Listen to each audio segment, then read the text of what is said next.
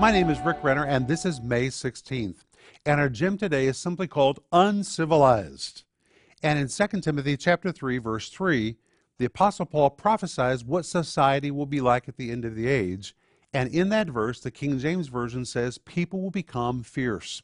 This word fierce is the word anemeros. Nemeros means to be kind or to be gentle, but when you put an A in front of it, rather than be kind and gentle, they become a nemeros. In other words, they've lost their civility. And in fact, this word, according to my writing in Sparkling Gems number two, means to be savage, vicious, uncivilized, violent, ferocious, or inhumane.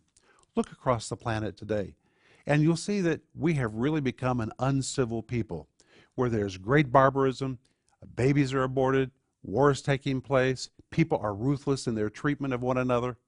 And the Holy Spirit prophesied this would be a mark that we're living at the end of the age. Is it true? Think about that today.